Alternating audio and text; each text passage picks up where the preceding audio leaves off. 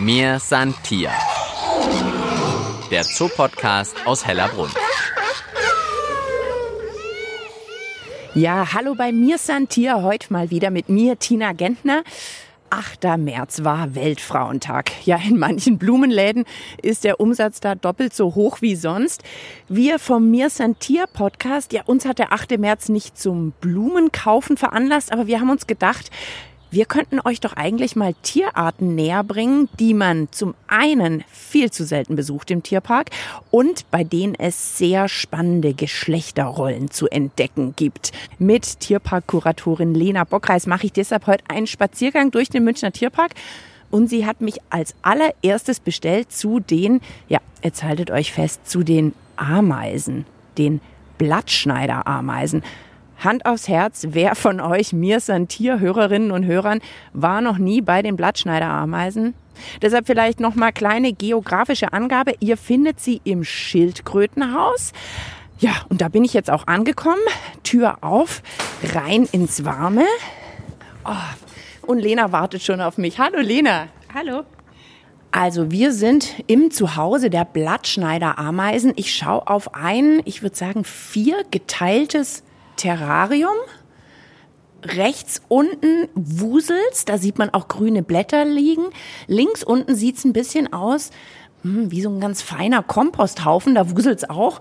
Und bei den oberen beiden, das kann ich gar nicht richtig erkennen, wie so eine karstige Felsenlandschaft. Lena, kannst du uns einmal erklären, wie sind diese vier verschiedenen Terrarien aufgebaut? Gehören die alle zusammen? Ja, die gehören alle zusammen. Also hier wohnen überall die Blattschneiderameisen und die haben eben unterschiedliche Kammern. Wir haben hier einmal die Futterkammer mit dem ganzen Futter drin, also den Blättern vor allem, aber auch Haferflocken oder auch Blüten.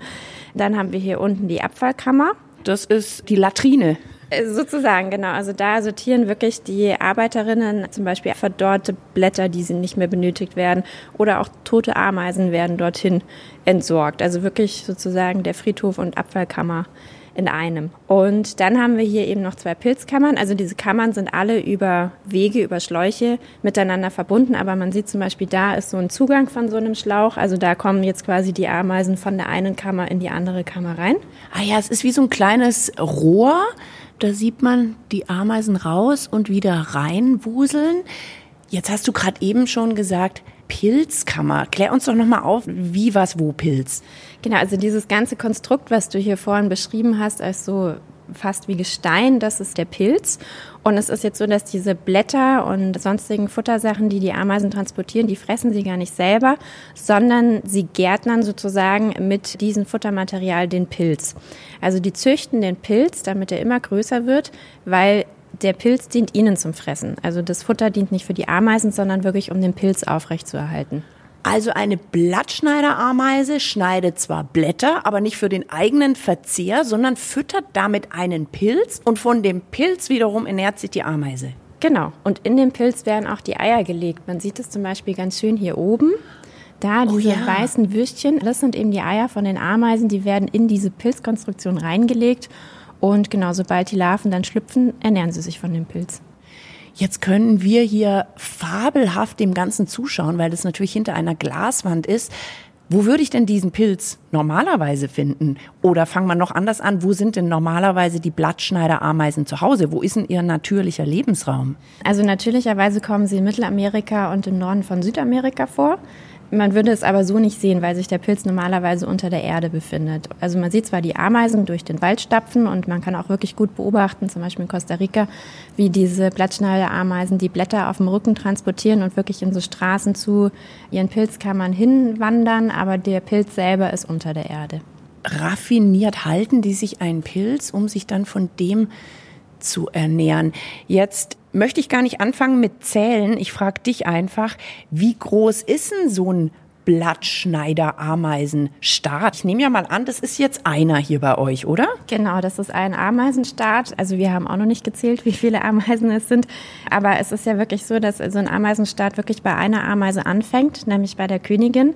Und die kann dann ganz viele Eier legen, also bis zu 150 Millionen in ihrem Leben und baut sich damit eben diesen Ameisenstaat auf. Und so Maximum ist um die acht Millionen Ameisen. Wow, okay. Ein bisschen mehr als viermal München, ein so ein Ameisenstaat.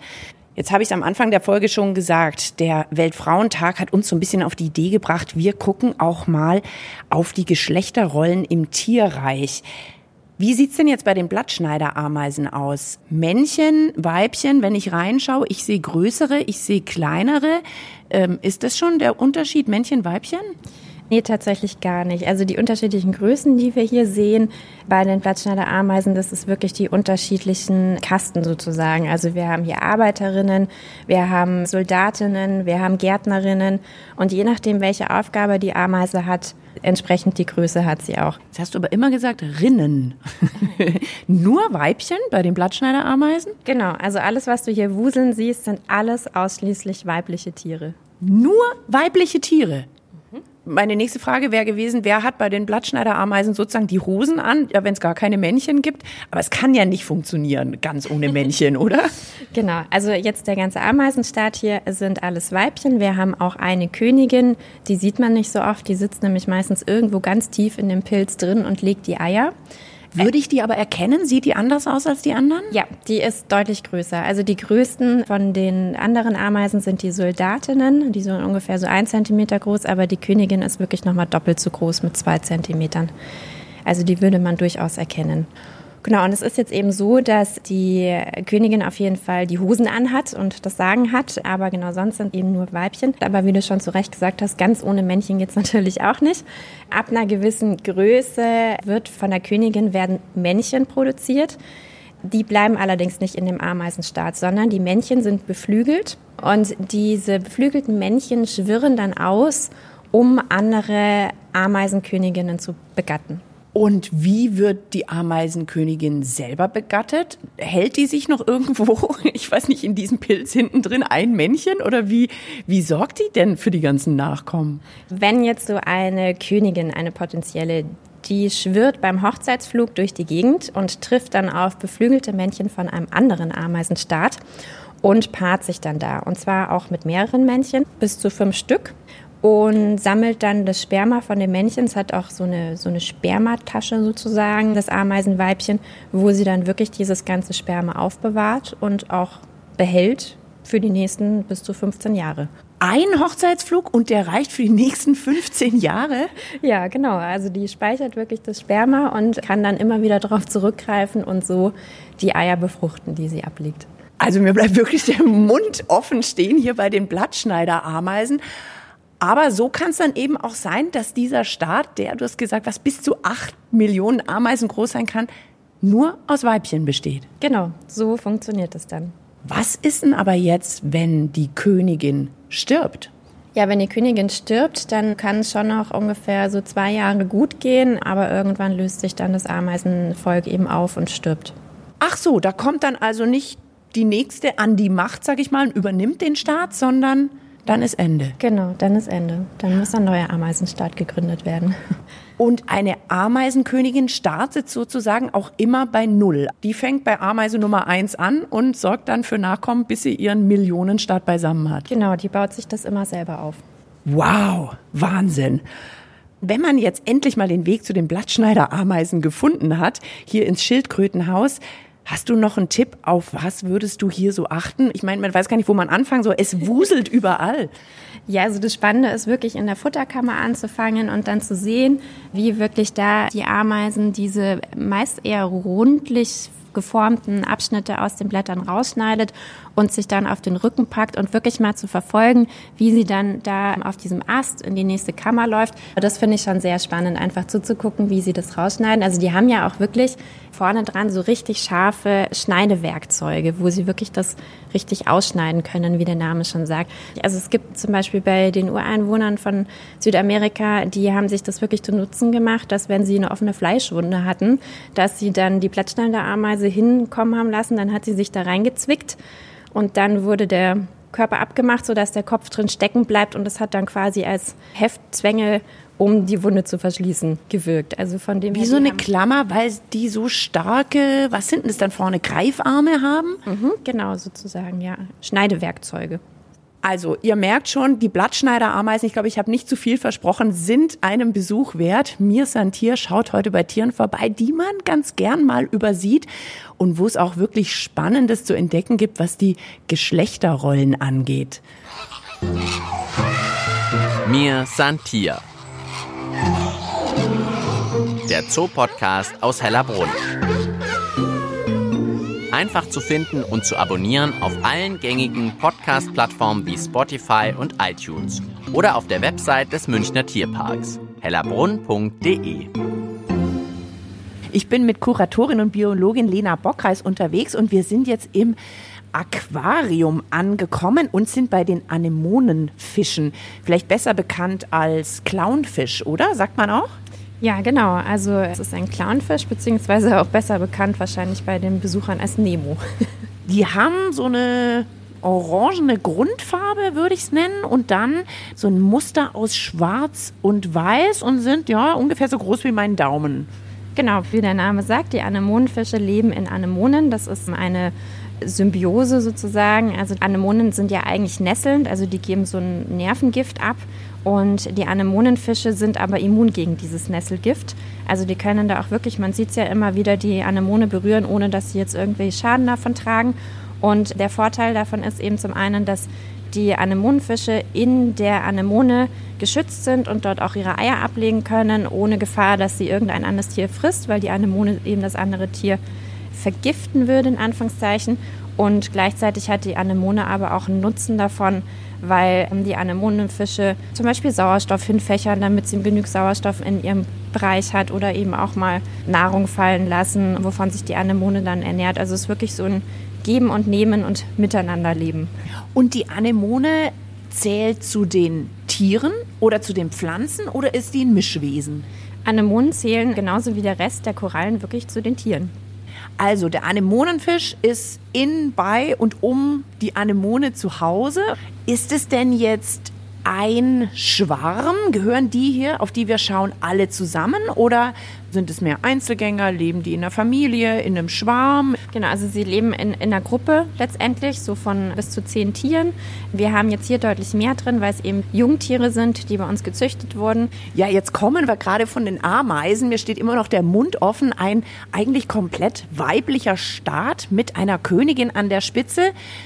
Wer hat bei den Clownfischen die Schwimmhosen an, Lina? Also bei den Anemonenfischen ist die Gruppe aus lauter Männchen bestehend mit einem Weibchen. Und das Weibchen ist eben das einzige Tier, was sich mit einem dominanten Männchen aus dieser Gruppe zusammen fortpflanzt. Das Besondere beim Anemonenfisch ist allerdings, dass sie ihr Geschlecht umwandeln können warum würde man denn das Geschlecht ändern wollen? Wenn jetzt zum Beispiel das Weibchen stirbt, dann ist es so, dass wirklich das größte und dominanteste Männchen sich zum Weibchen umwandelt und dann sozusagen dass das herrschende Weibchen in der Anemone ist und sich wieder ein neues Männchen sucht, mit dem es sich dann fortpflanzt. Also sozusagen zur weiblichen Chefin befördert. Genau, richtig, sozusagen eine Beförderung. also es ist ja mit der Aufgabenverteilung so, dass das Männchen kümmert sich sozusagen um die Eier. Also wenn das Weibchen die Eier abgelegt hat und das Männchen die Eier befruchtet hat, dann ist das Männchen an den Eiern dran und umsorgt die und befächert die mit Sauerstoff und putzt die und so weiter. Und das Weibchen ist eher so ein bisschen weiter weg von der Anemone und verteidigt die Anemone und den ganzen Bereich vor irgendwelchen Feinden. Wenn die, das Weibchen stirbt, ist es dann aber so, dass wirklich das Männchen sofort die Aufgabe von dem Weibchen auch übernimmt und quasi ein weiteres Männchen nachrückt. Wobei sich das dazu anhört, also es übernimmt sofort die Aufgabe von dem Weibchen, aber es ist jetzt nicht so, dass es von heute auf morgen plötzlich ein Weibchen wird. Also man hat da Forschung betrieben und hat festgestellt, dass das wirklich über ein Jahr braucht, bis das Männchen dann ein fortpflanzungsfähiges Weibchen ist. Aber so die Verhaltensweisen geht eigentlich relativ schnell, dass das Männchen dann die weiblichen Verhaltensweisen annimmt. Aber heißt es, dass alle Anemonenfische eigentlich Zwitter sind? Also es ist jetzt nicht Zwitter im klassischen Sinne. Zwitter im klassischen Sinne wäre ja wirklich, dass eben beide Geschlechtsorgane angelegt sind. Bei den Anemonenfischen ist es wirklich so, dass sie alle erstmal als Männchen geboren werden und sich dann zum Weibchen hin entwickeln. Aber also es kommen alle als Männchen zur Welt. Ich wollte jetzt schon fragen, was passiert denn mit den Weibchen, die in der Gruppe zur Welt kommen, wenn es nur eine Dame pro Gruppe geben darf? Werden die rausgeschmissen? Nee, also es kommen nur Männchen zur Welt. Genau, es gibt erstmal nur Männchen. Jetzt hast du gesagt, das dominante Weibchen paart sich mit dem dominanten Männchen. Gibt es dann also in der Männergruppe der Anemonenfische da so Kämpfe drum? Wer ist denn jetzt hier das dominante Männchen oder wie wird es bestimmt? Geht es um Kraft, Größe, Grips? ja, das ist wirklich, also Größe und Kraft. Ähm, da gibt es auch Kämpfe unter den Männchen und so das dominante Männchen unterdrückt auch die anderen Männchen in der Anemone.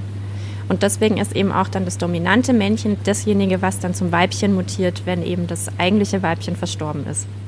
Und das dauert aber seine Zeit und so lang kann es ja dann wahrscheinlich auch keinen Nachwuchs geben, oder? Genau. Also es braucht erst ein bisschen, bis das Männchen zum Weibchen wird und dann auch nochmal, bis sich ein Paar zusammenstellt, also bis quasi sich das dominante Männchen herauskristallisiert hat, dass sich da mit dem neuen Weibchen paaren darf. Ja, mir sind hier staunt heute mal wieder über Tiere, die wir manchmal nicht sofort auf dem Schirm haben.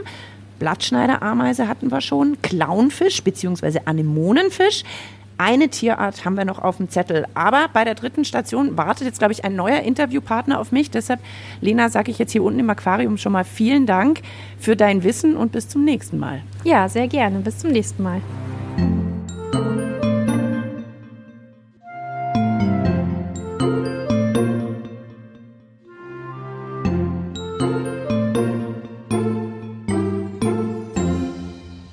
Jetzt bin ich bei einem Tier, hm, da würde ich jetzt mal annehmen, das steht auch nicht bei jedem Besucher auf der Must-See-Liste, aber dafür gibt es ja uns vom Podcast. Wir machen Lust auf spannende Tierarten. Wir sind bei den Emus. Und Tierpfleger Robert Ostermeier ist bei mir. Robert, ich würde dir jetzt mal aufzählen, was ich über die Emus weiß und dann fügst du an, was noch fehlt, weil ich glaube, eine ganze Menge fehlt noch. Ist das okay?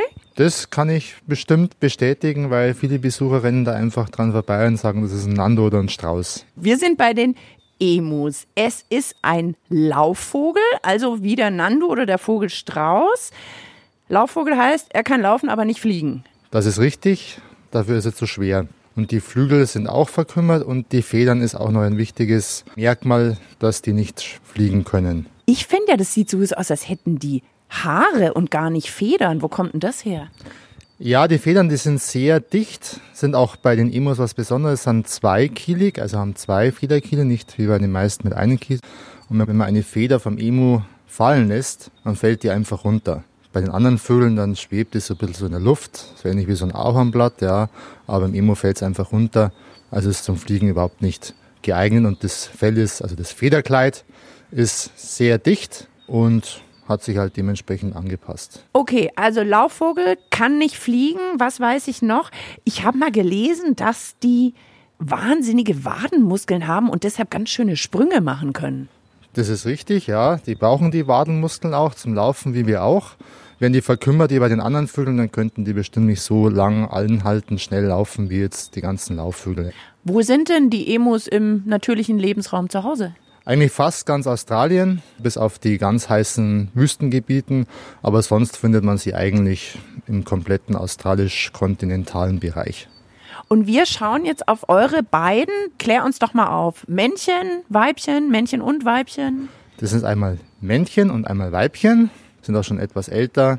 Die Maria zum Beispiel ist hier schon über 22 ist das die Maria, die direkt genau. vor uns steht und gerade hier aus dem Futtertrog frisst und sehr, sehr neugierig zu uns schaut? Die Maria, die steht und der Hahn, der Canoro, der liegt auf den Eiern im Moment. Wir haben jetzt Winter, da ist Brutzeit, eigentlich untypisch, aber wir haben ja australische Vögel, das ist auf der Südhalbkugel und da ist ja praktisch alles andersrum. Ach, das heißt dann auch gar nicht, dass das für die Vögel jetzt die Temperatur entscheidend ist, sondern das steckt im Vogel noch drin.